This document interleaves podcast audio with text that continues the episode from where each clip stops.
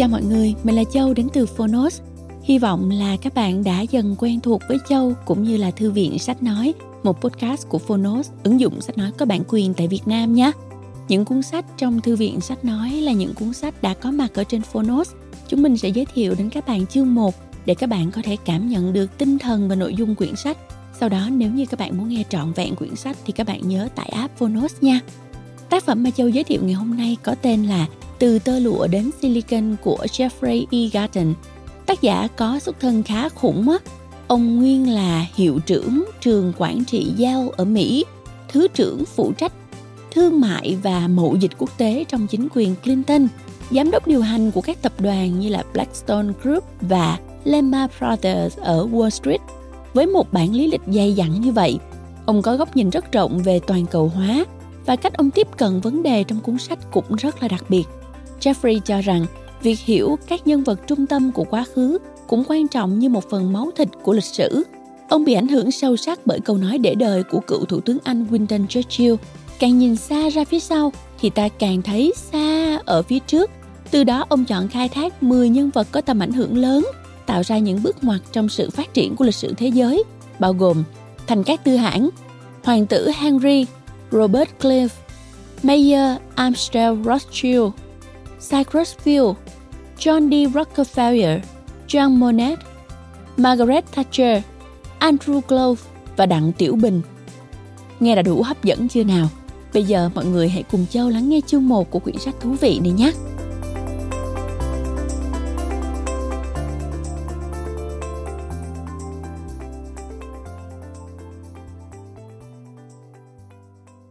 Bạn đang nghe từ Phonos.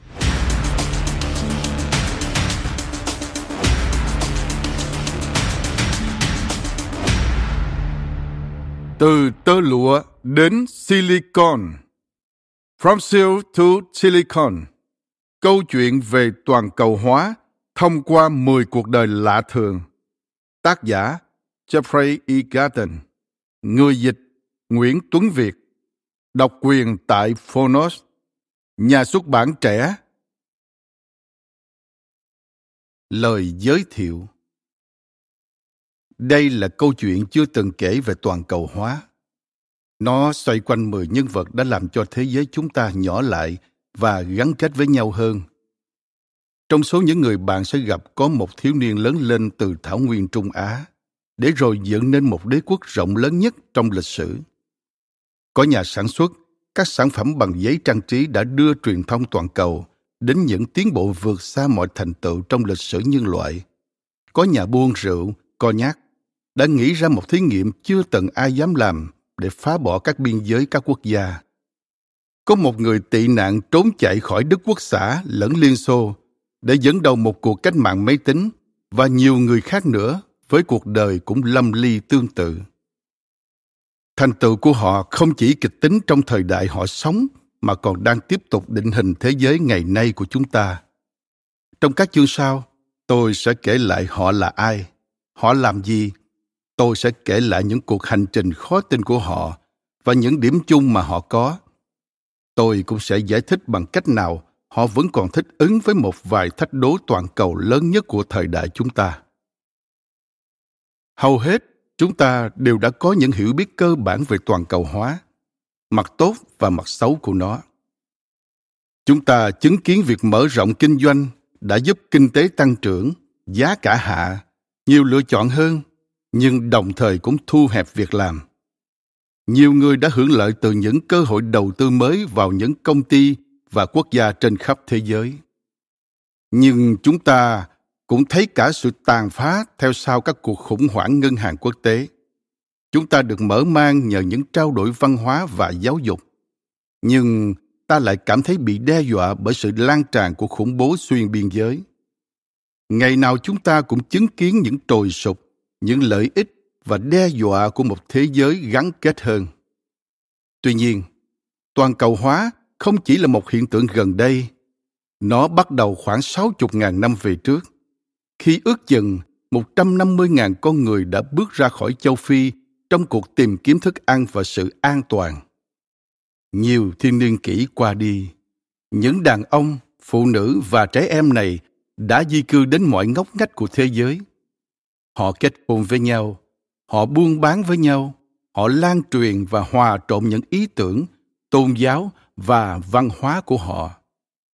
Họ lâm chiến rồi dựng nên những vương quốc của họ, đưa nhiều sắc dân khác nhau vào dưới một mái nhà chính trị mà đôi khi bao phủ nhiều lục địa rộng lớn. Họ lập ra những đô thị vốn trở thành tụ điểm của nhiều dân tộc. Họ phát triển kỹ thuật và cải tiến truyền thông giữa họ với nhau.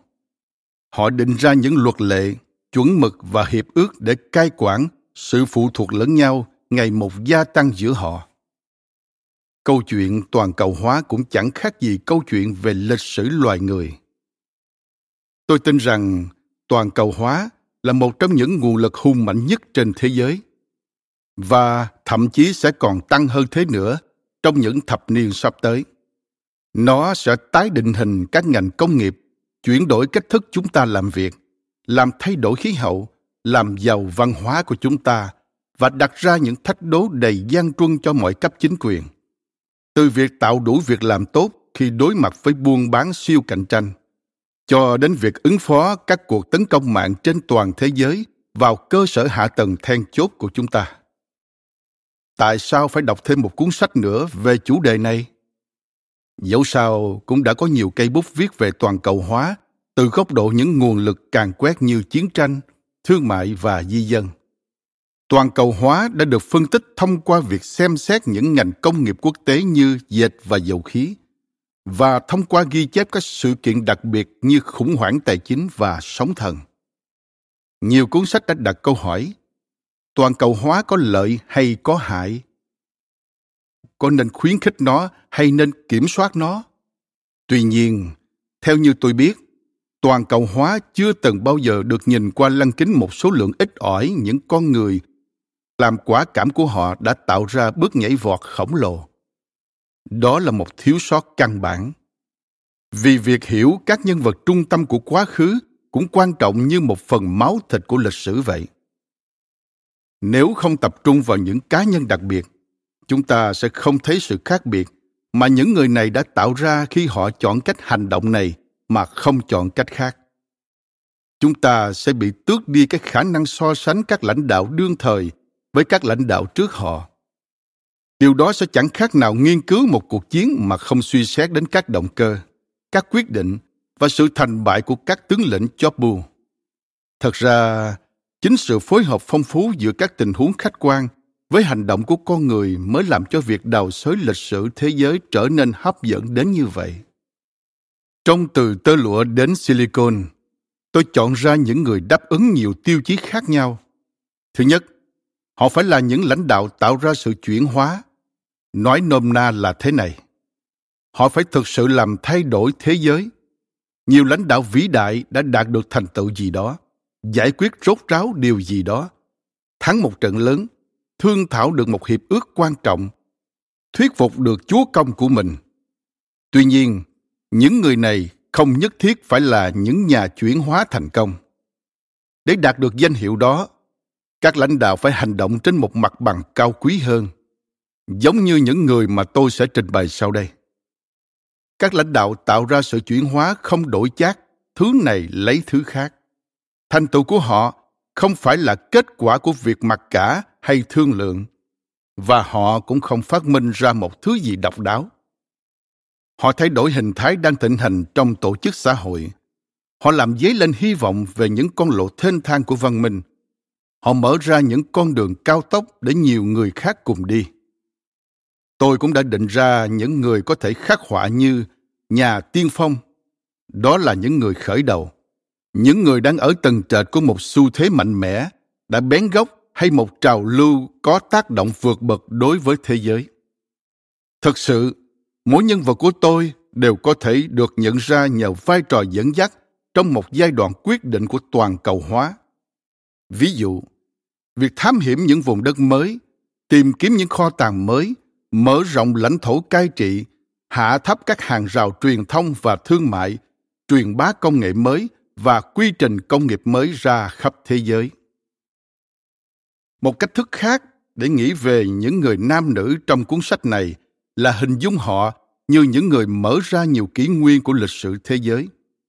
Thời đại đế chế, thời đại thám hiểm, thời đại khai thác thuộc địa, thời đại tài chính toàn cầu, thời đại truyền thông toàn cầu, thời đại năng lượng và công nghiệp hóa, thời đại bác ái, thời đại chủ nghĩa siêu quốc gia, thời đại thị trường tự do, thời đại công nghệ cao và thời đại Trung Quốc trỗi dậy. Một trong các nhân vật của tôi còn dẫn đầu trong tất cả các thời đại này. Các đối tượng của tôi cũng phải là người làm, chứ không chỉ là người nghĩ, tức phải là những người chịu sắn tay áo để làm cho thứ gì đó diễn ra có ý nghĩa toàn cầu. Vì vậy, tôi đã gác sang bên các triết gia lớn như Karl Marx, các nhà khoa học đáng kính như Marie Curie hay các nhà kinh tế cổ điển như Adam Smith. Mặc dù những người này đều rất quan trọng, chúng ta thường quá coi trọng sức mạnh của ý tưởng mà không nhìn nhận đầy đủ tầm quan trọng của việc áp dụng tại chỗ một cách hiệu quả. Thực sự, việc tạo ra những đột phá thuần túy bằng trí tuệ thường chỉ là phần dễ làm trong các chuyển đổi lớn.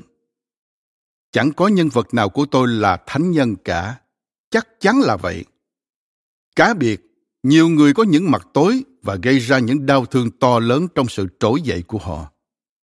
Trong số những người nam và nữ ở đây, bạn sẽ tìm thấy vài người rất tàn bạo, nếu không muốn nói là giả man, trong nỗ lực chinh phục và thống trị những lĩnh vực mới. Bạn sẽ thấy những người mà động cơ thám hiểm và buôn bán đi kèm với việc mở rộng chế độ nô lệ tàn khốc.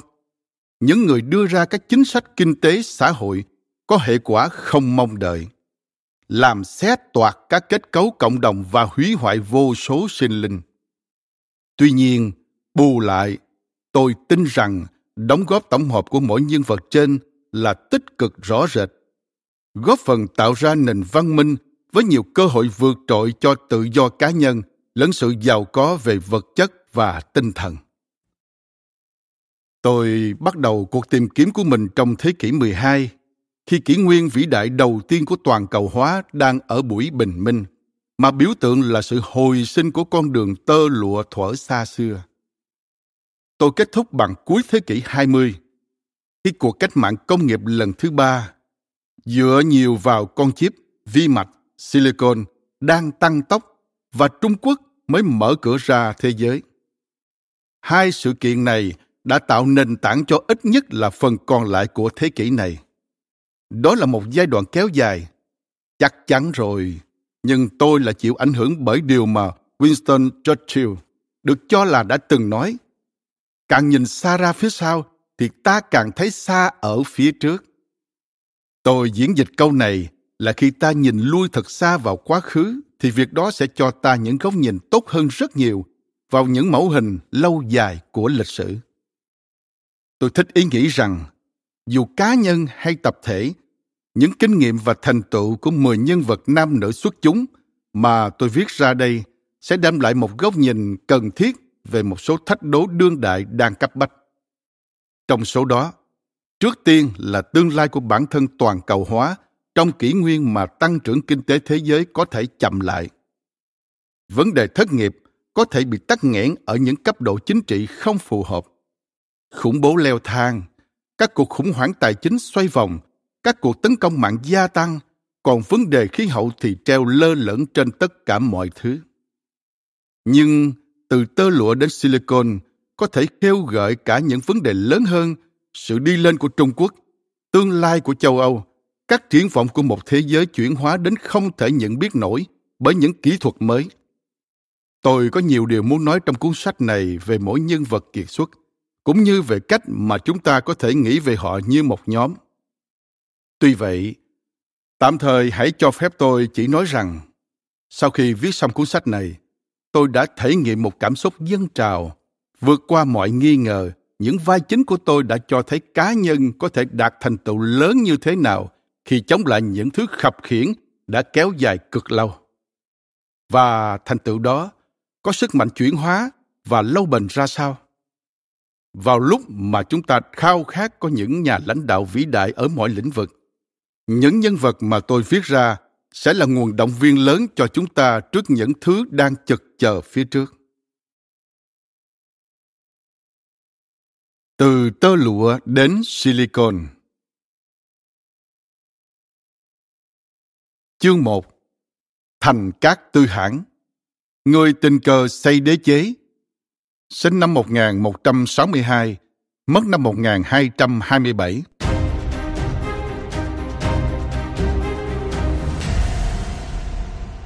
Mời bạn xem bản đồ số 1, số 2, số 3 được đính kèm trên ứng dụng Phonos. Những câu chuyện của chúng ta khởi đầu từ thế kỷ 12. Khi một thủ lĩnh đã chinh phục những vùng đất trải dài từ vành đai Thái Bình Dương đến nơi mà ngày nay là Đông Âu, tạo thành một đế chế rộng lớn nhất trong lịch sử loài người. Ở đỉnh cao của nó, đế chế này chiếm đến 31 triệu km vuông, gấp 4 lần kích cỡ của mọi đế chế trước nó và lớn hơn mọi thâu tóm đất đai tiếp sau nó. Thành các tư hãng, Genghis Khan không chỉ thu gom bấy nhiêu đất đai vào dưới một mái nhà chính trị, mà còn khởi hoạt một quy trình mà từng nhân vật lãnh đạo khác trong cuốn sách này sẽ mở rộng và khơi sâu, tạo ra những mối liên kết vật lý, thương mại và văn hóa, định hình nên sự toàn cầu hóa ngày nay. Cuộc đời của thành các tư hãng phản ánh hai khía cạnh của toàn cầu hóa, sự chuyển dịch và hủy diệt mà nó có thể gây ra và đồng thời là nền hòa bình, sự hiện đại hóa và sự thịnh vượng mà nó có thể tôn tạo. Những nỗ lực của thành các tư hãng được khởi đầu bằng sức mạnh thô bạo và những trận chiến tàn khốc. Nhưng chúng đã để lại phía sau một thế giới hợp nhất qua những kênh mới hình thành nhằm lan tỏa thương mại và trao đổi ý tưởng. Huyền thoại thành các tư hãng từ thổi đầu đã bị che phủ trong bóng tối. Tương truyền vào khoảng năm 1150 trên một chiếc hát xa nhỏ do bò kéo. Một thiếu nữ xinh đẹp tên Kha Ngạch Luân, Helen, đã chu du đến phía bắc của vùng đất mà ngày nay là Mông Cổ. Đó là vợ của giả khách xích liệt đô, Chiladu, một chiến binh của tộc Miệt Nhi Khắc, Mekik. Cuộc hành trình đưa đôi vợ chồng băng qua vùng thảo nguyên Mông Cổ, vượt qua những cánh đồng cỏ bao quanh bởi những khu rừng những sa mạc và một chiếc hồ nơi giả tóc cai Yesuge, thủ lĩnh của tộc Thái Xích Ô, Tay Di Chuốt, ngồi câu cá. Vừa nhắc thấy Kha Nghịch Luân xinh đẹp, giả tóc cai liền quyết định bắt cóc nàng. Theo phong tục lúc bấy giờ, cùng hai người anh em, ông ta đã xông vào chiếc xe và bắt lấy Kha Nghịch Luân. Sau đó, nàng hạ sinh cho ông một người con trai, được giả tóc cai đặt tên là Thiết Mộc Chân, Temujin, theo tên một đối thủ đã mất mạng dưới tay ông trên chiến trường. Cậu bé đó sau này lớn lên trở thành thành cát tư hãng. Để kể ra câu chuyện về thành cát tư hãng, cần phải có rất nhiều đồn đoán để lấp đầy khoảng trống giữa những sự kiện ít ỏi mà người đời biết chắc. Vì người Mông Cổ chưa có chữ viết, nên lịch sử của họ được lưu giữ qua con đường truyền khẩu Tài liệu duy nhất của người Mông Cổ về khoảng thời gian trị vì của thành các tư hãng là một tài liệu mang tên Mông Cổ Bí Sử, viết vào giữa thế kỷ 13 bằng chữ viết vay mượn của người Duy Ngô Nhĩ, Uyghur, thuộc nhóm các dân tộc nói tiếng Tok. Không bản sao từ gốc nào còn lưu lại và bản dịch sang tiếng Anh phải dựa theo những ghi chép của Trung Hoa. Nhiều chuyên gia cho rằng các ghi chép này đầy những theo dệt để phục vụ mục đích chính trị. Hơn nữa, do người Mông Cổ không có chữ viết, lịch sử còn sót lại của họ thường là các tác phẩm của các học giả Trung Hoa và Ba Tư sống ở các vùng đất mà người Mông Cổ xâm chiếm. Vì vậy, luôn bị bóp méo tương ứng.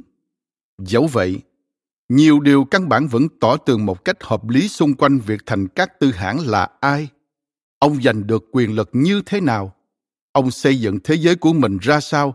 Cai trị nó ra sao? Và dĩ nhiên, ông đã có tác động lên thế giới như thế nào? Những gian truân của hoàng đế tương lai.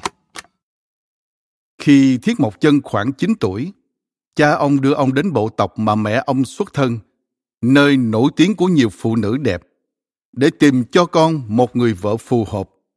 Tại đó Giả tóc cai thu xếp cho Thiết Mộc Chân kết hôn với một cô bé lên mười tên là Bột Nhi Thiếp, Bọt Thê. Khi cả hai đủ lớn, ông để cậu bé ở lại gia đình Bột Nhi Thiếp dự kiến trong vòng một năm, để ông gần gũi hơn với cô dâu tương lai và gia đình vợ. Trên đường trở về, giả tóc cai gặp bốn người Tháp Tháp Nhi, Tata, một bộ tộc mà ông mới vừa giao chiến không lâu. Tưởng rằng họ không nhận ra mình, ông nhận lời mời của họ cùng chia sẻ bữa ăn. Về đến nhà ngày hôm sau, ông Lâm trọng bệnh rồi từ trần. Có lẽ do bị đầu độc bởi những kẻ đã mời ông dùng bữa. Cảm thấy bị đe dọa. kha Ngạch Luân liền đưa tin đến con trai Thiết Mộc Chân, vốn sùng bái người cha chiến binh và thủ lĩnh của mình. Cậu bé rất đau đớn trước cái chết đột ngột của ông. Giả Tóc Cai là một thành viên được tôn kính của tộc Thái Xích Ô. Nhưng nhiều tháng sau khi ông qua đời, các thủ lĩnh của bộ tộc quyết định rằng gia đình ông là một gánh nặng quá tốn kém, nên đã bỏ rơi họ. Thiết Mộc Chân cùng mẹ và các anh em trai bị đẩy vào cảnh sống du cư đầy gian truân. Không có sự bảo vệ của cộng đồng chính thức, gia đình ông trở thành những người ở ngoài lề xã hội, buộc phải luôn di chuyển để tránh trở thành con mồi của bọn đạo tặc. Họ cầm cự bằng cách ăn lá cây dại, rễ cây dại và hạt kê nấu chín. Vào mùa đông, họ phải chống chọi với cái lạnh đến 40 độ âm. Vào mùa hè, họ phải chịu đựng cái nóng hành hạ. Một bước ngoặt đã xảy đến với chàng trai trẻ Thiết Mộc Chân vào cái ngày mà cậu bắt gặp người anh cùng cha khác mẹ giấu giếm lương thực. Nổi giận, Thiết Mộc Chân giết chết anh bằng một mũi tên. Tương truyền, Khang Ngạch Luân đã đau đớn gào thét. Đồ ăn hại, đồ ăn hại. Ngươi là con báo vồ mồi, con sư tử điên, con quái thú ăn tươi nước sống con mồi. Thiết Mộc Chân khi đó mới chỉ 13 tuổi. Tiếp sau bước ngoặt huynh đệ tương tàn đó, các thủ lĩnh tộc Thái Xích Ô đã đến thăm Trần Thiết Mộc Chân. Trên thảo nguyên, cậu thiếu niên đã kết bạn với rất nhiều tay du thủ du thực đến từ các bộ lạc nhỏ. Các gia đình bị bỏ rơi, các ổ trộm cướp và những tay lang bạc. Các thủ lĩnh tộc Thái Xích Ô phân vân không biết gã thiếu niên đầy cá tính và hung bạo này liệu sẽ có ngày dựng nên một bộ tộc đối nghịch để trả thù họ hay không? Thế là họ bắt và tống giam Thiết Mộc Chân. Trói quạt hai tay và đeo gông gỗ vào cổ cậu bé, khiến cậu phải chịu đau đớn khi di chuyển hay thậm chí khi ngồi xuống. Được vài năm thì Thiết Mộc Chân trốn thoát. Giờ đây 16 tuổi, Thiết Mộc Chân xúc tiến việc đòi lại bột nhi thiếp và kết hôn cùng nàng. Cha của bột nhi thiếp trao cho con rể một chiếc áo khoác lông chồn làm của hồi môn. Thiết Mộc Chân mang chiếc áo tặng lại cho một đồng minh khi xưa của cha chàng là Thoát Lý, Tokrill, thủ lĩnh của tộc khắc liệt, Karajit. Ông này đồng ý đền đáp bằng cách trợ giúp Thiết Mộc Chân khi nào được yêu cầu. Cơ hội đã nhanh chóng đến vì chẳng bao lâu sau khi cưới bột nhi thiếp, nàng đã bị tộc miệt nhi khất bắt cóc. Trong ba ngày, Thiết Mộc Chân đã cầu khẩn xin Thượng Đế dẫn lối. Trong khi các tộc khác đi theo Phật giáo, Hồi giáo hay Kitô giáo, Thiết Mộc Chân lại là người duy linh, thờ phụng linh hồn của thiên nhiên. Chàng cầu khẩn vị Thượng Đế duy nhất mà chàng biết, tất trời xanh vĩnh hằng. Và rồi chàng quyết chí phục thù. Nay với sự hậu thuẫn của thoát lý, mà lúc đó đã huy động tộc của mình cùng với các tộc khác, họ tàn sát người miệt nhi khất đó là chiến thắng quân sự đầu tiên của chàng trai sau này là thành các tư hãn và giải cứu bột như thiếp. Do bị những kẻ bắt cóc xâm hại, bột như thiếp trở về mang thai một bé trai mà không biết chắc cha của nó là ai. Nhà lập quốc Mông Cổ Sức hút cá nhân của Thiết Mộc Chân đã lôi kéo nhiều người đi theo ông. Từ khi còn niên thiếu, ông đã hiểu rất rõ bản chất mong manh của nền chính trị bộ tộc. Các thủ lĩnh có thể theo ông vào một lúc nào đó, rồi cũng đột nhiên như vậy, cắt đứt mối quan hệ để ứng phó với thách thức về lòng trung thành của các bộ tộc, Thiết Mộc Chân chuyển sự cướp bóc hỗn loạn thành một hệ thống tưởng thưởng. Sau mỗi cuộc tấn công, ông đòi kiểm soát toàn bộ chiến lợi phẩm. Đó là một sự thoát ly rõ rệt khỏi tập tục phổ biến, cho phép mỗi chiến binh chiếm làm của riêng tất cả những gì có thể khuân vác được. Bằng cách tập trung hóa quy trình cướp bóc, Thiết Mộc Chân tạo cho mình một cơ chế phân phát của cải cướp được. Theo đó, lòng trung thành được tưởng thưởng và sự bất phục tùng bị trừng phạt. Thêm vào đó, khi đánh dẹp một bộ tộc, ông có xu hướng tận diệt các thủ lĩnh chính trị có thể thách thức ông, nhưng lại chiêu mộ những ai có thể ủng hộ cho việc theo đuổi quyền lực của ông. Ông không có chút ưu ái nào cho các quý tộc và con trai của họ. Ông cũng tin vào việc đồng hóa các bộ tộc mà ông chinh phục được vào chính bộ tộc của ông. Thậm chí, những cả những đứa trẻ của các bộ tộc bị đánh bại làm thành viên trong gia đình của chính mình.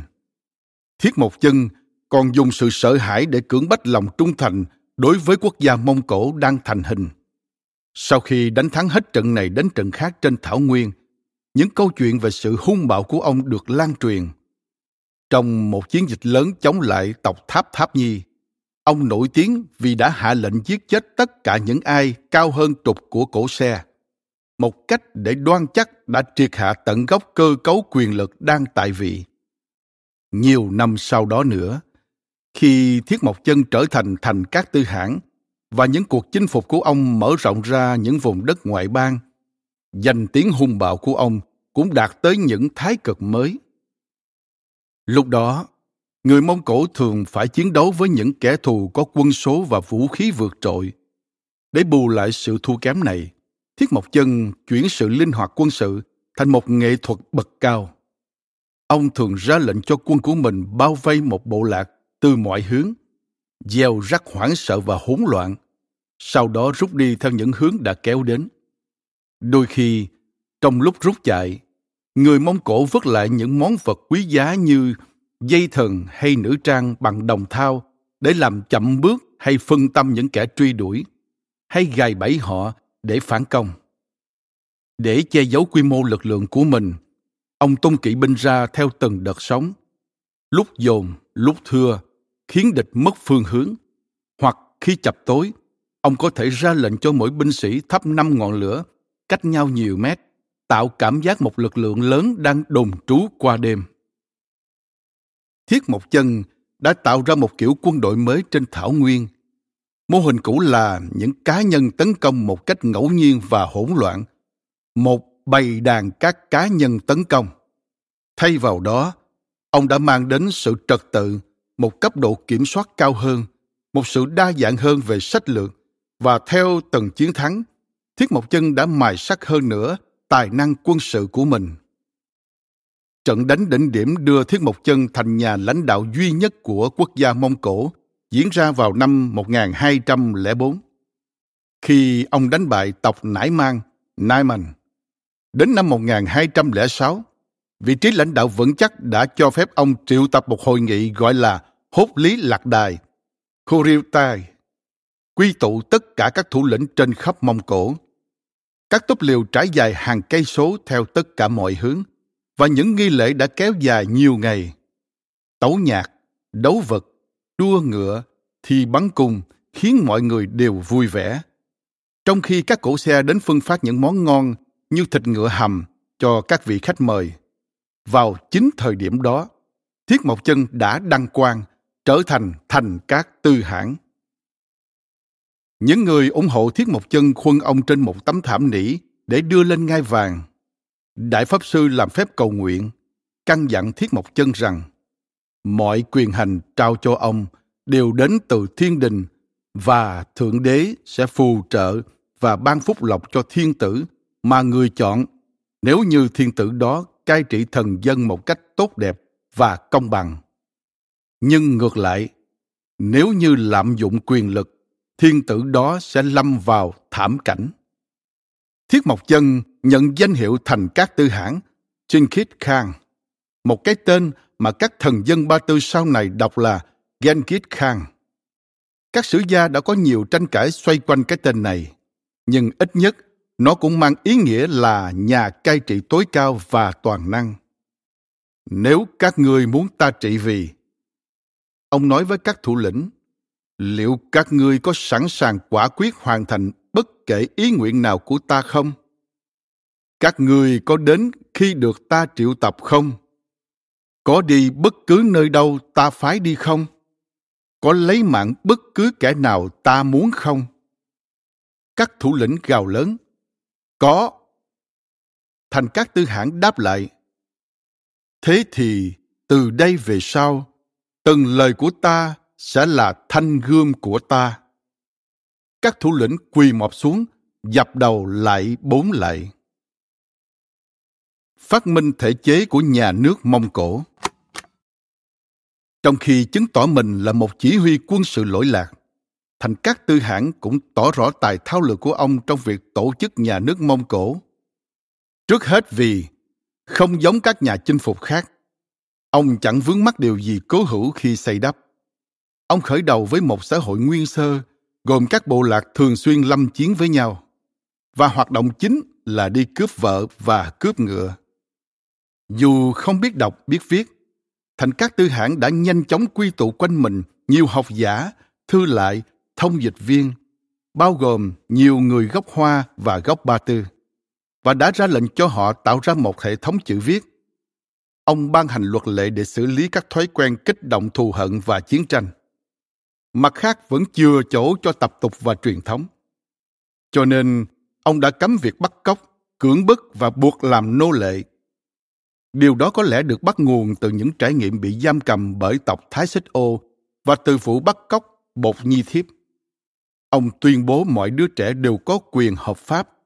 Dù cha mẹ có địa vị thế nào, ông biến trộm cắp thành trọng tội. Ông tuyên bố tự do tôn giáo cho mọi người.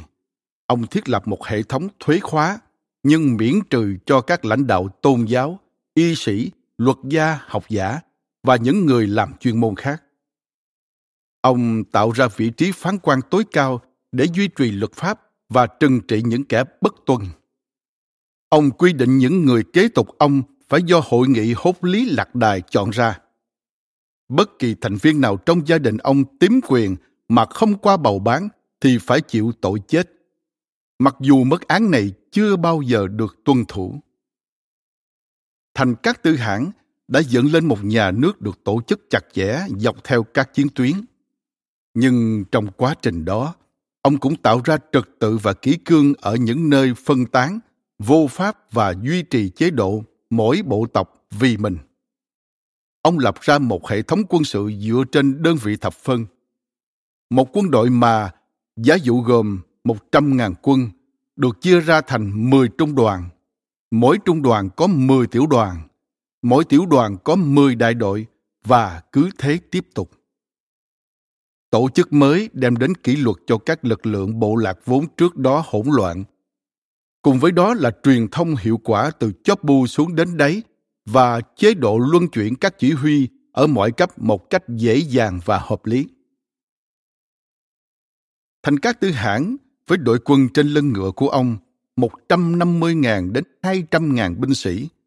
Mỗi người đều có nhiều ngựa, có thể di chuyển với tốc độ choáng váng, vượt hàng ngàn cây số qua hoang mạc và những rặng núi hiểm trở để tấn công từ những hướng mà kẻ địch không thể nào nghĩ đến vì quá xa xôi. Họ di chuyển với trọng lượng tối thiểu, mang theo công binh để xây dựng tại chỗ những gì cần thiết. Sử dụng vật liệu địa phương thay vì kéo theo sau một đoàn dài thiết bị. Họ mang theo rất ít thức ăn và nước uống, sống bằng lương thực kiếm được tại chỗ. Khác với các quân đội truyền thống, thường hành quân theo hàng dọc họ trải rộng ra trong một khu vực rộng lớn với các thủ lĩnh ở giữa những vòng tròn đồng tâm do mọi người đều thất học nên mệnh lệnh được truyền đi bằng miệng từ binh sĩ này đến binh sĩ khác dưới dạng một giai điệu cố định chỉ có nội dung là thay đổi nhờ đó, làm cho thông tin dễ nhớ hơn thành các tư hãng tuyển mộ con cháu các chỉ huy quân sự để tạo thành một binh đoàn đặc biệt, giữ vai trò cận vệ cho ông. Ông mua chuộc sự trung tín của họ bằng những phần chia chác chiến lợi phẩm đặc biệt hào phóng. thuyết phục họ báo cáo về sự trung thành của cha họ đảm bảo cha họ không nổi loạn vì nếu làm vậy thì con mình sẽ lâm nguy dần dần đội cận vệ đặc biệt này còn thực hiện hàng loạt các công việc dân sự nữa. Từ xét xử tại các phiên tòa cho đến kiểm soát lối vào các căn liều hoàng gia, họ trở thành bộ phận hành chính công của hoàng đế. Thế giới vụn vỡ, không đương nổi cường nhân. Cuộc chinh phạt của người mông cổ được dẫn dắt bởi cùng những yếu tố đã thúc đẩy những người du mục tấn công các khu vực định cư trong suốt lịch sử sự yếu ớt của những nền văn minh lâu đời, khát vọng chiếm hữu của cải của các xã hội phát triển cao hơn xã hội của chính họ và sự trỗi dậy của các lãnh đạo có uy tín. Từ rất lâu, trước khi thiết mộc chân trở thành thành các tư hãng, đã tồn tại nhiều tuyến đường nối trung hoa với trung đông, bao gồm cả tuyến buôn bán hàng hải ở ấn độ dương. Những con đường trên đất liền và biển này được gọi chung là con đường tơ lụa các thương thành như Genoa, Baghdad và Samarkand đã sản sinh ra một tầng lớp thương nhân phiêu lưu. Họ qua lại trên những con đường này, làm lan tỏa những thành tựu kỹ mỹ thuật. Từ đồ gốm của nhà Tống, Trung Hoa, đến những món đồ nạm vàng hay bạc của Ba Tư. Thương nhân vận chuyển ngựa, gạo, sách in và đủ loại hàng hóa qua những con đường mà cũng mang theo cả những bậc tu hành, những tay lan bạc, những vị sứ thần và những nhà thầu khoáng. Họ truyền bá những kỹ thuật mới để làm đường, đóng tàu, những ý tưởng và phương tiện trao đổi mới, chẳng hạn như tiền giấy, những dạng tín dụng và hợp tác thương mại mới và những tiêu chuẩn mới về cân nặng và đo đạc. Con đường tơ lụa còn là một vành đai truyền tải để giao lưu mọi khía cạnh của văn hóa và tôn giáo. Mối đe dọa lên những giao lộ phồn vinh toàn cầu này mang tính chất chính trị những lực lượng chính trị ly tâm đang xé toạc các trung tâm quyền lực châu Âu, Hồi giáo và Trung Hoa. Những nhà cai trị trước đó chưa từng bị ai tranh giành, nay lại phải đối phó với thách thức từ các thủ lĩnh khu vực và địa phương. Thúc đẩy bởi khát vọng quyền lực và giàu có, và từ các xung đột văn hóa và tôn giáo, thành các tư hãng đã bị cuốn vào chính cơn lốc xoáy chính trị đó. Được thúc đẩy bởi tầm nhìn xa thì ít, mà chủ yếu là bởi sự cám dỗ của hoạt động cướp bóc và trả thù cá nhân, như chúng ta sẽ thấy. Đến thập niên đầu tiên của thế kỷ 13, trong khi các xã hội định cư và phân hóa hơn của Trung Hoa và Hồi giáo đang bận biệu đẩy lui các cuộc xâm lăng, thành các tư hãng lại nghiêng về hướng tấn công bành trướng và xã hội quân phiệt của ông đã được tổ chức tuyệt vời cho hoạt động đó. Ông cũng biết rằng việc giữ cho vương quốc của mình hợp nhất đòi hỏi phải tưởng thưởng kinh tế nhiều hơn nữa cho các thủ lĩnh bộ lạc Mông Cổ. Những người có truyền thống độc lập, mãnh liệt đã được hợp nhất không chỉ bởi sức mạnh quân sự vượt trội của ông, mà còn bởi viễn cảnh giàu có không ngớt gia tăng. Thành các tư hãng đã tạo ra quanh ông một môi trường hung hãn bởi tham vọng. Có kỷ luật cực cao và được khuyến dụ bởi một sứ mệnh rõ rệt là tấn công và cướp phá các xã hội khác. Chỉ sau hai năm lên ngôi, thành các tư Hãn không chỉ củng cố nền cai trị của ông ở Mông Cổ, mà còn di chuyển cả vào các vùng lãnh thổ tiếp giáp. Quan tâm trực tiếp của ông là người láng giềng Trung Hoa bất ổn. Từ lâu trước thời thành các tư Hãn, người Mông Cổ đã cướp phá miền Bắc Trung Hoa để lùng y phục, đồ đạc, yên ngựa và đồ bếp núc. Tức những món hàng xa xỉ mà những thợ săn và dân chài như họ không làm ra được. Để đối phó, các vị vua Trung Hoa tìm cách chia rẽ các bộ tộc Mông Cổ, ngăn cản họ hợp sức tấn công, và chiến lược này đã thành công trong suốt nhiều thế kỷ. Thêm vào đó, nhà Đường từng có lúc cai quản toàn bộ Trung Nguyên, từ lâu đã bị chia thành ba triều đại khu vực. Nhà Tống ở phía Nam, nhà Kim ở Bắc Trung Hoa và vùng Mãn Châu, và nhà Tây Hạ ở phía Tây. Đó là tình thế mà thành các tư hãng phải đối mặt ở phía Nam. Ở phía Tây của ông là thế giới Hồi giáo, với đời sống kinh tế và văn hóa nhộn nhịp, nhưng lại tồn tại trong trạng thái chính trị hỗn độn, đặc trưng bởi các triều đại kình địch nhau. Các tướng quân tranh chấp nhau, những cuộc lật đổ thường trực, những cuộc chiến bè phái, những khu vực ly khai, những hoán đổi liên minh, bản thân quốc vương cũng lâm chiến với các tôn thất và dân chúng thường nghi kỵ các binh sĩ, đặc biệt là lính Lê Dương. Các mối quan hệ nội bộ đã căng thẳng đến mức quốc vương Ả Rập tại Baghdad được cho là đã bí mật cầu viện thành các tư hãng. Để rồi ông phát động cái sẽ là cuộc tấn công đầu tiên vào thế giới Hồi giáo của mình, chống lại đế quốc Khwarizm, một khu vực chiến lược nằm giữa Trung Hoa và Ai Cập, bao gồm cả những phần thuộc về Uzbekistan, Turkmenistan và Iran ngày nay. Kháng cự và phục thù Đòn tấn công đầu tiên của thành các tư hãng nhắm vào triều đại yếu nhất trong ba triều đại Trung Hoa, tức nhà Tây Hạ, chiếm giữ vùng đất này là Bắc Tây Tạng. Nhà Tây Hạ đã đạt đến trình độ văn minh cao với hàng chục thành trì lớn. Một hệ thống trường học công, một học viện có quy mô 300 học viên để đào tạo quan lại, học giả, thợ dệt lành nghề, thợ thuộc gia, thợ xây và thợ luyện kim. Tổng thể là một nguồn chiến lợi phẩm chín mùi. Vài năm sau khi trở thành đại hãng thành các tư hãng tấn công thành Ngân Xuyên, Diên Truyền. Đó là cuộc tấn công đầu tiên của Mông Cổ vào một thành lũy. Tuy nhiên, vào giai đoạn đó, quân đội của thành các tư hãng còn thiếu những loại vũ khí công thành của Trung Hoa. Nước đã có trái phá, cung lớn hai cánh và ba cánh để công thành, có thể bắn ra những mũi tên kích cỡ cây cột điện, làm xuyên thủng những tường thành từ cách xa 800 mét. Không phá được thành, quân Mông Cổ tìm cách phá đê gây ngập Ngân Xuyên. Việc này cũng không ép được phía Tây Hạ đầu hàng, nên họ bèn đóng quân để bao vây lâu đài. Sau gần một năm quân Mông Cổ kiên trì dựng trại xung quanh các bờ thành, hoàng đế Tây Hạ chấp nhận cầu hòa. Để chấm dứt việc bao vây, ông gả con gái cho thành các tư hãng, cống nạp lạc đà, chim ưng, vải vóc, đồng thời hứa hẹn sẽ chuyển về Mông Cổ một dòng bất tận những hàng hóa xa xỉ. Thành các tư hãng đã phải thất vọng vì việc cống nạp đã dừng lại ngay khi binh tướng của ông vừa rời đi. Nhiều năm sau đó, vị đại hãn và các con của ông sẽ còn trở lại để trừng trị hành động bội ước này.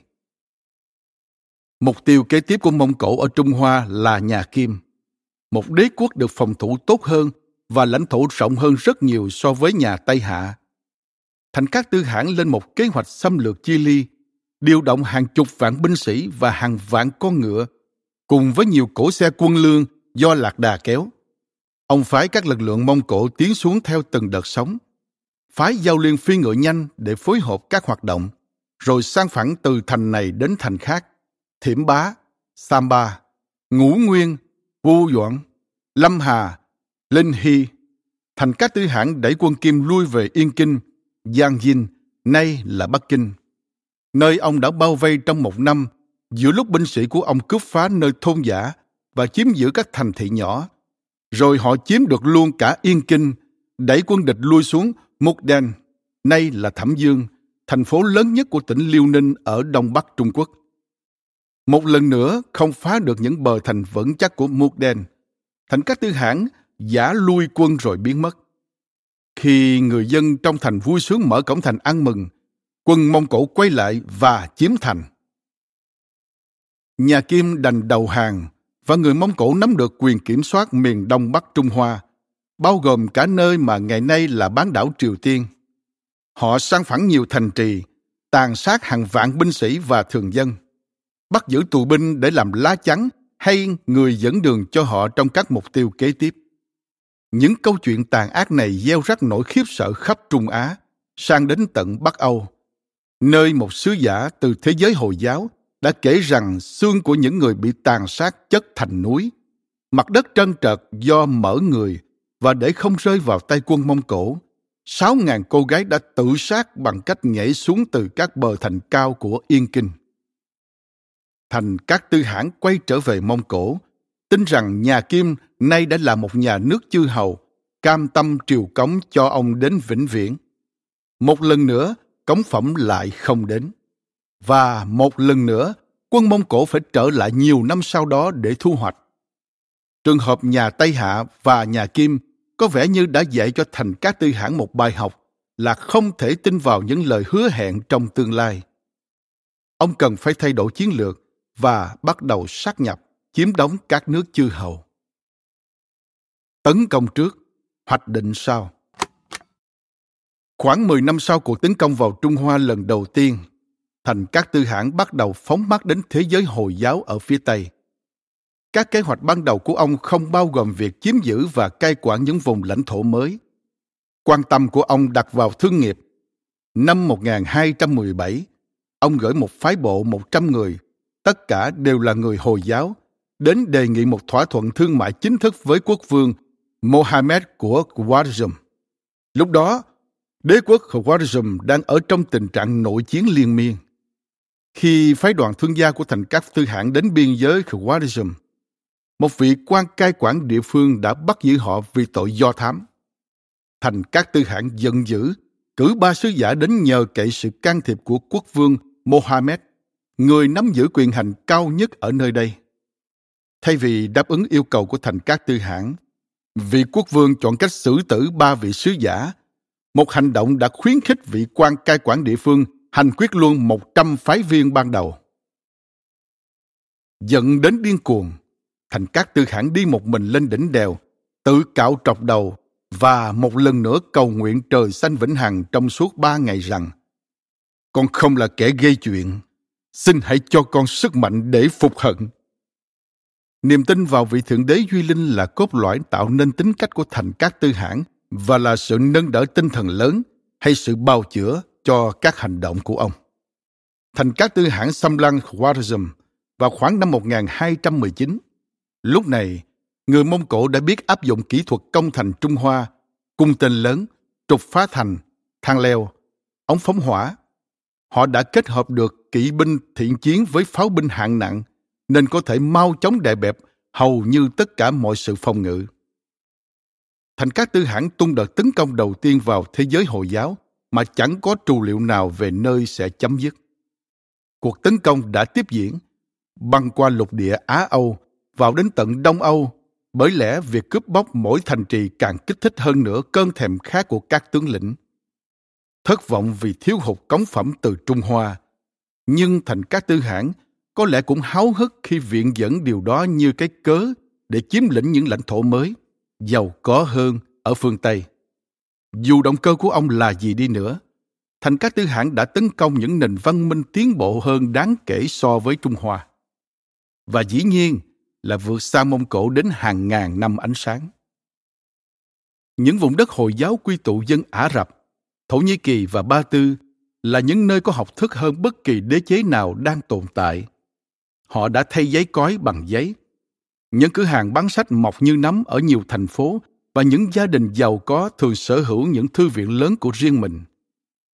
Người Ả Rập đã dịch lại các tác phẩm kinh điển của Hy Lạp và Ấn Độ, dùng chúng làm nền tảng cho những tiến bộ của chính họ trong hầu hết các lĩnh vực học thuật, từ kiến trúc đến y học. Nhưng thành tựu trí tuệ không làm được gì để hợp nhất thế giới Hồi giáo Trung Cổ chống lại người Mông Cổ.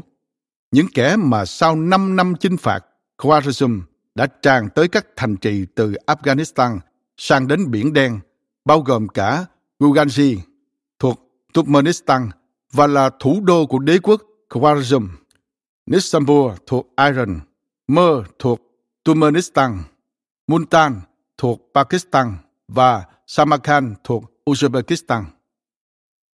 Cuộc chiến chống Hồi giáo tàn bạo chưa từng có ngay cả với các chuẩn mực của Mông Cổ thuộc hạ của thành các tư hãng đã hạ sát hàng chục ngàn người ở Trung Hoa. Nhưng số người chết ở các khu vực Hồi giáo còn cao hơn thế gấp nhiều lần. Quân Mông Cổ thường phân chia dân chúng địa phương ra, hoặc là phục vụ cho đế chế, hoặc là đưa đi giết. Để ngăn ngừa những kháng cự trong tương lai, họ trảm thủ cấu trúc xã hội bằng cách tận diệt tầng lớp quý tộc. Tương tự sách lược trước kia của thành các tư hãng trên Thảo Nguyên – bất cứ ai có được địa vị cha truyền con nối hay nhờ giàu có đều là mục tiêu hành quyết nam giới trẻ tuổi có cơ thể lành lặn, nhưng không có tay nghề thì bị ép tổng quân hoặc bị đưa đi làm lá chắn sống khi quân mông cổ gặp phải những con hào bao quanh thành trì họ buộc người địa phương nằm xuống nước để tạo thành những cây cầu người. Tương truyền thành các tư hãng đã luộc sống quân thù rồi lấy xương sọ làm những chén rượu nạm bạc. Một giai thoại kể rằng các vương công Nga từng hành quyết một nhóm sứ giả Mông Cổ đã bị bắt và bị buộc nằm dài ra đất. Thành các tư hãng được đồn là đã đặt một bệ phản lên thân mình họ rồi mở một bữa tiệc trên đó, khiến các vương công ngạt thở từ từ mà chết. Không rõ có bao nhiêu câu chuyện như thế này là thật. Bởi lẽ, từ khi còn là Thiết Mộc Chân, Thành các tư hãng và thuộc hạ của ông đã tiếp tay lan truyền những câu chuyện đó để dọa dẫm kẻ thù. Mặc dù vậy, thành các tư hãng vẫn chưa lại những người có chuyên môn như thư lại, chim tinh gia, công trình sư, thầy lang, quan tòa và những người thợ lành nghề như thợ gốm, mộc cùng những người pha trò mua vui để phục vụ trong triều đình của ông hay ở những vùng khác của đế chế. Khi thành các tư hãng tiến sâu hơn vào các vùng đất Hồi giáo, ông gửi nhiều đoàn vận chuyển chiến lợi phẩm về quê nhà Mông Cổ. Người Mông Cổ bắt đầu hưởng thụ những món hàng xa xỉ mà họ chưa bao giờ có thể hình dung, bao gồm những công cụ bằng kim loại, đồ sứ ba tư, những tấm vải lộng lẫy và những món nữ trang lấp lánh. Đặc lợi mới của người Mông Cổ và triều đình mở rộng của họ khiến họ trở thành những người tiêu thụ lộ liễu vì người Mông Cổ tiếp tục chẳng làm ra được gì. Vì kỳ vọng của họ cứ tiếp tục dâng cao, và vì họ là những chiến binh tài ba như thế, nên không thể có cái kết logic nào cho các cuộc viễn chinh. Nhà nước Mông Cổ trở thành một đế chế quốc tế. Thành các tư hãng vẫn háo hức đem lại sự tiến bộ cho đế chế đang bành trướng của ông. Ông thành lập nơi lưu trữ thư tịch để ghi chép các chỉ dụ của ông rồi dịch chúng ra và truyền đi. Mỗi cuộc chinh phạt mới lại làm khuếch đại thêm mối thách đố cai trị lãnh thổ của ông và do thiếu hụt những người Mông Cổ để cai quản. Thành các tư hãng phải quay sang các tài năng ngoại quốc, nhất là từ Trung Hoa và Ba Tư. Một ví dụ là gia luật sở tài, Yelu Chukai, tuyển mộ từ tộc Khiết Đan, Khitan, ở Bắc Trung Hoa, đã trở thành một cố vấn tin cậy của ông. Gia luật đã học chiêm tinh, nói được cả tiếng Mông Cổ lẫn tiếng Hoa, am tường luật pháp và truyền thống của Trung Nguyên. Một số học giả khác thuộc cùng bộ tộc này cũng đã đi theo ông. Thành các tư hãng còn để tâm đến những giá trị triết học. Ví dụ, đầu khoảng năm 1221, ông đã cho vời một tu sĩ đạo giáo 70 tuổi từ Trung Hoa tên là Khưu Sứ Cơ, Sang Chun. Ông là một triết gia có rất nhiều môn sinh và rất được nể trọng. Sau gần ba năm du ngoạn từ Trung Hoa đến căn cứ quân sự của thành Cát Tư Hãn nằm sâu ở Tây Á, vị cao nhân Trung Hoa này sau đó đã trải qua nhiều năm kề cận bên thành Cát Tư Hãn, truyền giảng cho ông về học thuyết vô vi, khổ hạnh và thiền định. Thấy rằng mọi cuộc chinh phạt đều tạo ra một nguồn cung ứng mới. Thành các Tư hãng thừa nhận rằng tầng lớp thương gia có thể vận chuyển hàng hóa nhanh hơn là quân đội.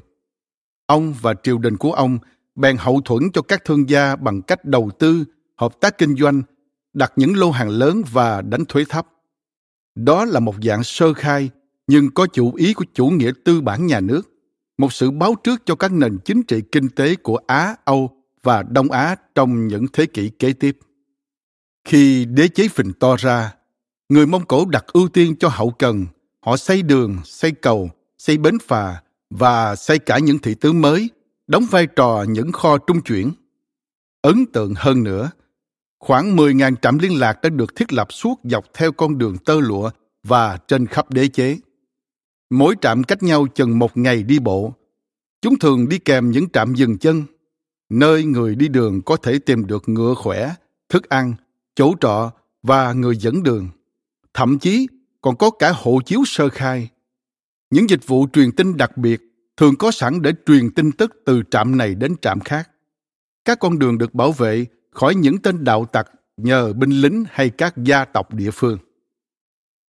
Thành các tư hãng và các lãnh đạo chóp bu đã cẩn thận pha trộn hàng hóa, ý tưởng và tài năng cho nó chảy dọc theo những mạng lưới bảo hộ toàn châu lục của họ.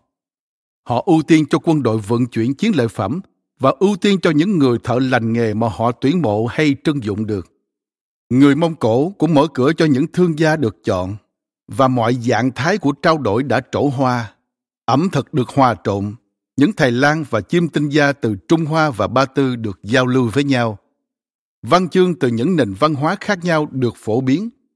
Bản đồ của đế chế được vẽ và tu chỉnh. Các từ điển được dịch ra nhiều thứ tiếng. Đại hãng đã chuyển các thợ rèn kim loại, thợ gốm, thợ làm bánh mì và đầu bếp từ đầu này của đế chế sang đầu bên kia. Ông thậm chí còn đưa vào chỉ huy của các binh đoàn Hồi giáo bị ông đánh bại vào quân đội của chính ông.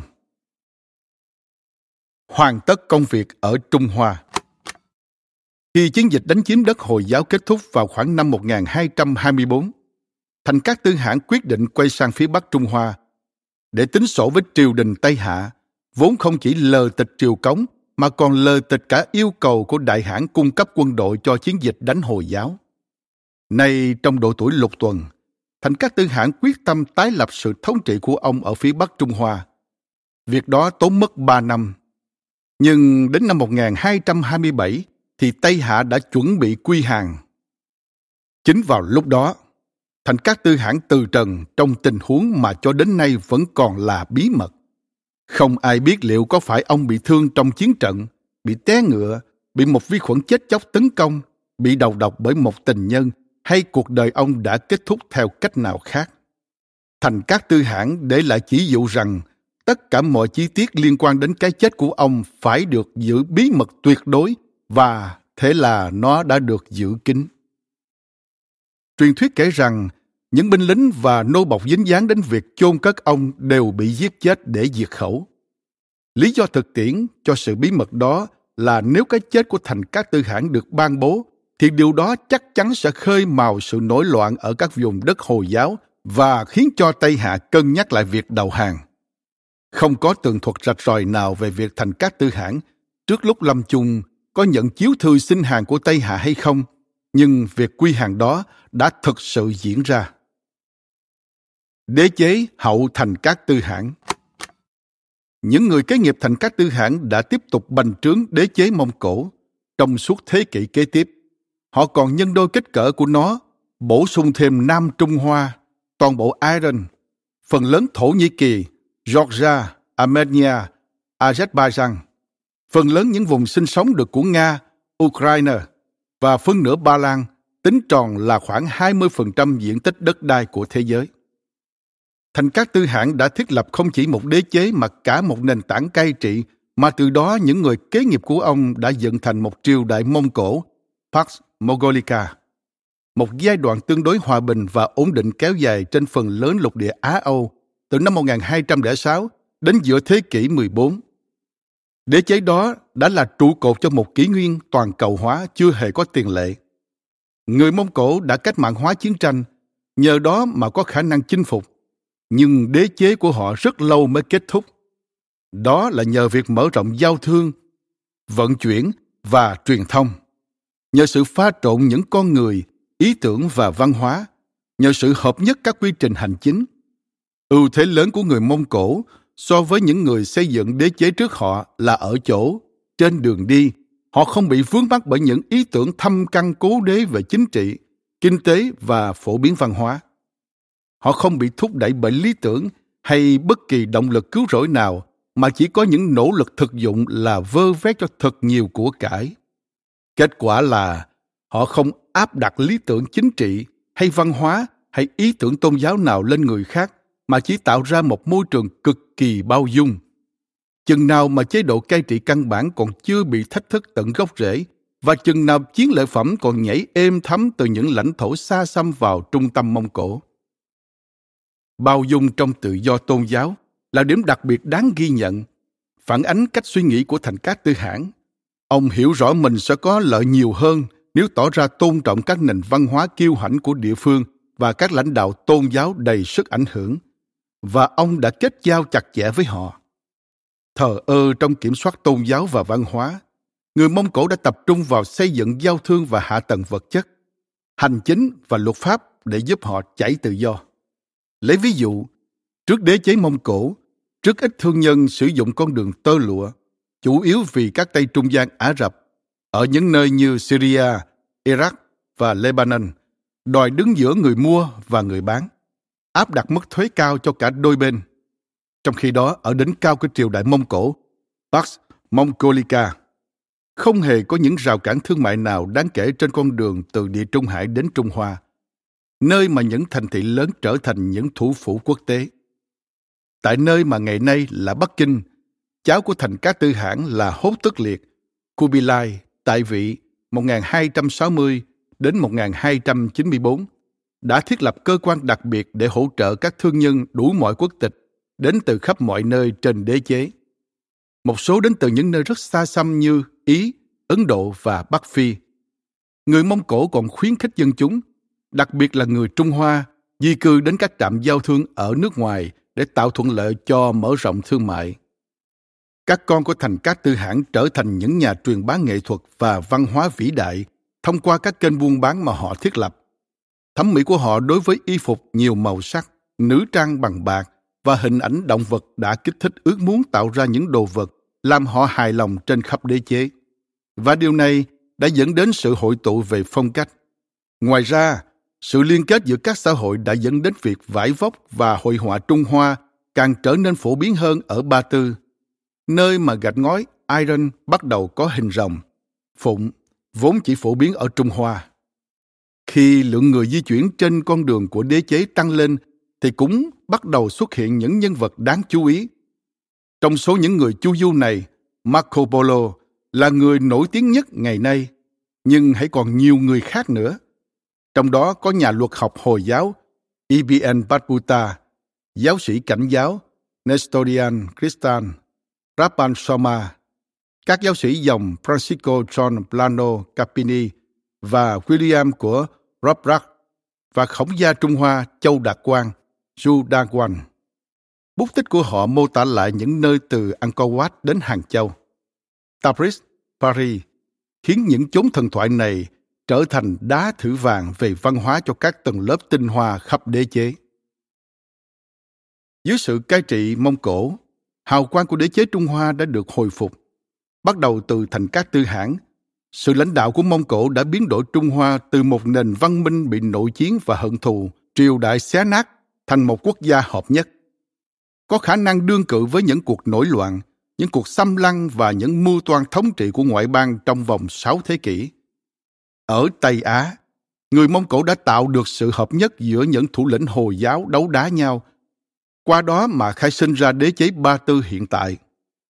Mặc dù người Mông Cổ chưa bao giờ chiếm đóng Đông Âu và các quốc gia địa Trung Hải, họ vẫn kích thích cuộc cách mạng năng suất ở các khu vực này nhờ giúp phương Tây tiếp xúc với những công cụ chuyên dụng, kỹ thuật thổi lò mới, cây trồng mới tốn ít công sức trồng trọt hơn và cả những ý niệm mới như tiền giấy, như đặt nhà nước trên nhà thờ, như tự do, tôn giáo.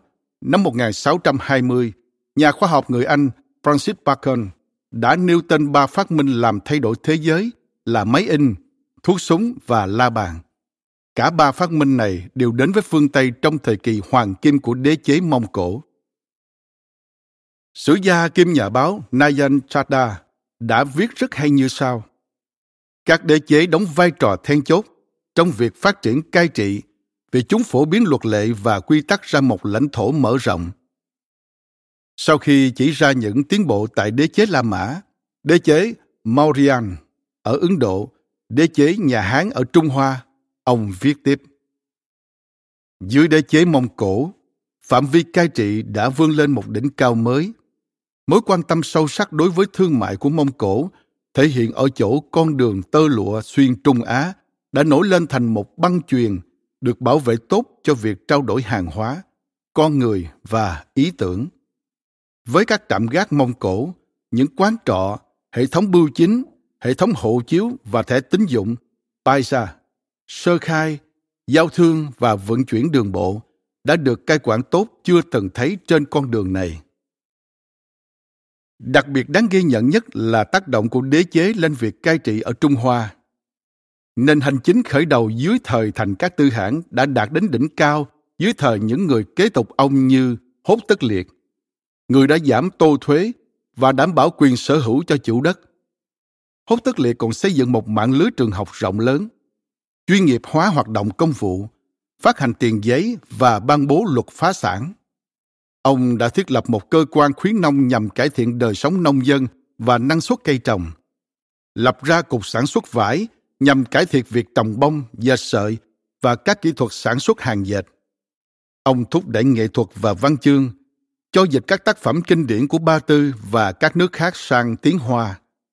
Ông quy định giáo dục phổ quát trước bất kỳ nhà cai trị châu Âu nào đến 500 năm, và ông đã ngăn cấm việc hành quyết tội phạm trước công chúng vào lúc mà việc này còn là một tấn tuồng được ưa chuộng ở trời Âu.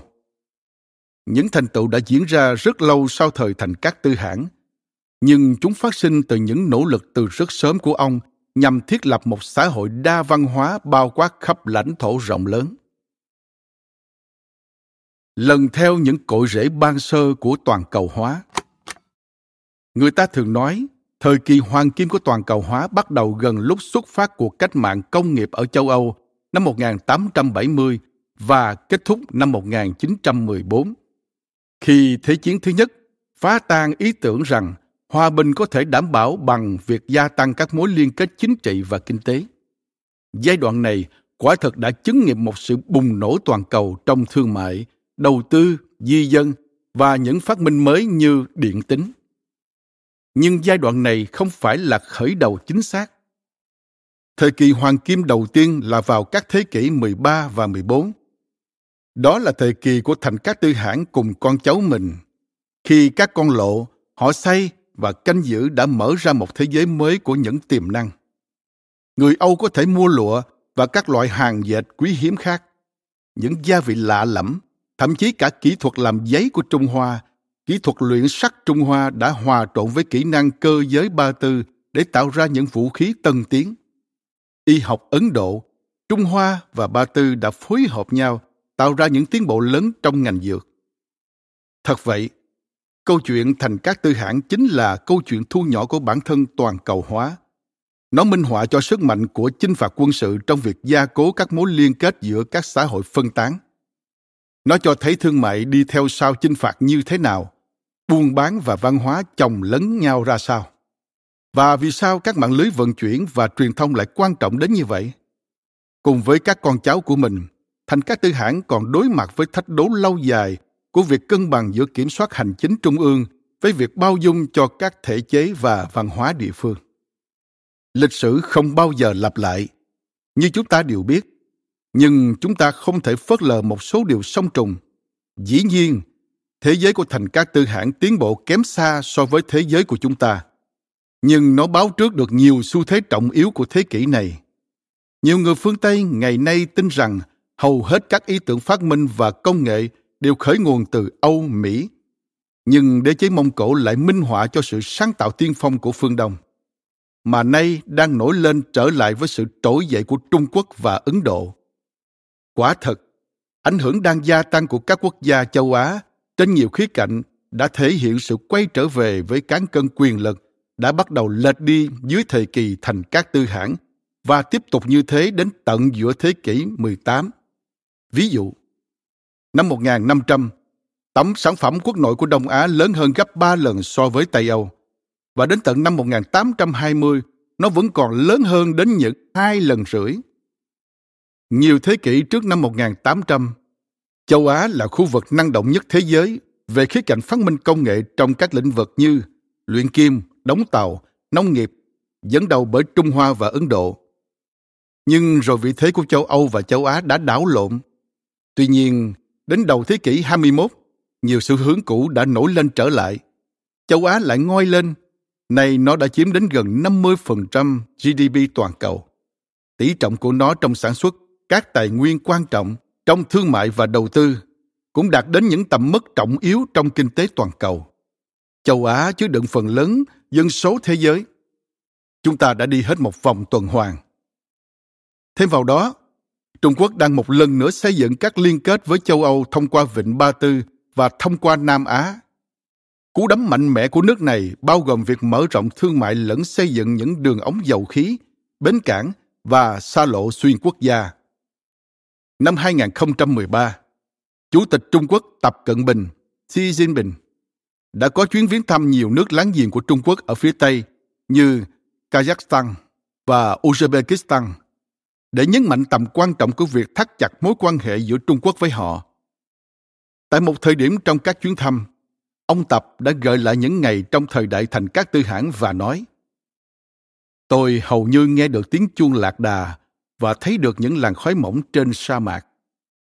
Chưa đầy hai năm sau, ông đã làm được nhiều điều hơn là mơ mộng về quá khứ. Ông đã cam kết bơm 62 tỷ đô la vào ba ngân hàng do nhà nước Trung Quốc sở hữu để đầu tư cho con đường tơ lụa mới, cả trên bộ lẫn trên biển. Cả hai tuyến này gộp chung lại tạo thành chính sách gọi là nhất đới nhất lộ hay một vành đai, một con đường của Trung Quốc. Nhất đới nhất lộ còn bao gồm các tuyến đường sắt chở hàng băng qua nước Nga để đến Hamburg, các nhà máy điện và cơ sở sản xuất khắp lục địa Á-Âu và các liên kết tài chính đa dạng. Cùng với việc thiết lập một ngân hàng quốc tế mới phục vụ cho phát triển hạ tầng, ngân hàng đầu tư hạ tầng châu Á mà Trung Quốc đã đề xuất và đầu tư thực tế và cùng với sự tham gia của 50 quốc gia vào năm 2015, tạo tác của thành các tư hãng đang bước vào cuộc hồi sinh hiện đại. Trong lịch sử thế giới, không nhóm người nào đóng góp nhiều cho sự mở rộng và khơi sâu toàn cầu hóa bằng những người xây dựng đế chế, quy tụ nhiều triệu con người và trải rộng trên nhiều khu vực địa lý. Suy cho cùng, toàn cầu hóa liên quan đến việc kết nối ở vô số cấp độ và phá vỡ nhiều bức tường ngăn cách dân số với những nguồn gốc, tập tục và niềm tin khác nhau. Đế chế mà thành các tư hãng thiết lập trong thế kỷ 13 đã làm cả hai điều này với thang độ và quy mô chưa từng có tiền lệ. Vì thế mà nó đã đem đến một trong những bước nhảy vọt mạnh mẽ nhất của toàn cầu hóa. Sẽ là một khoản cược tốt nếu ta đánh cá rằng con đường tơ lụa trải dài từ Thái Bình Dương cho đến Đại Tây Dương, cả về tinh thần lẫn về hình thể hiện đại, sẽ tiếp tục được mở ra trong suốt thế kỷ này, làm gia tăng sự tương thuộc toàn cầu qua những đơn đặt hàng với quy mô khổng lồ. Cảm ơn bạn đã lắng nghe podcast Thư viện Sách Nói. Tải ngay ứng dụng Phonos để nghe trọn vẹn sách nói của kỳ này bạn nhé. Hẹn gặp lại bạn trong các podcast sau.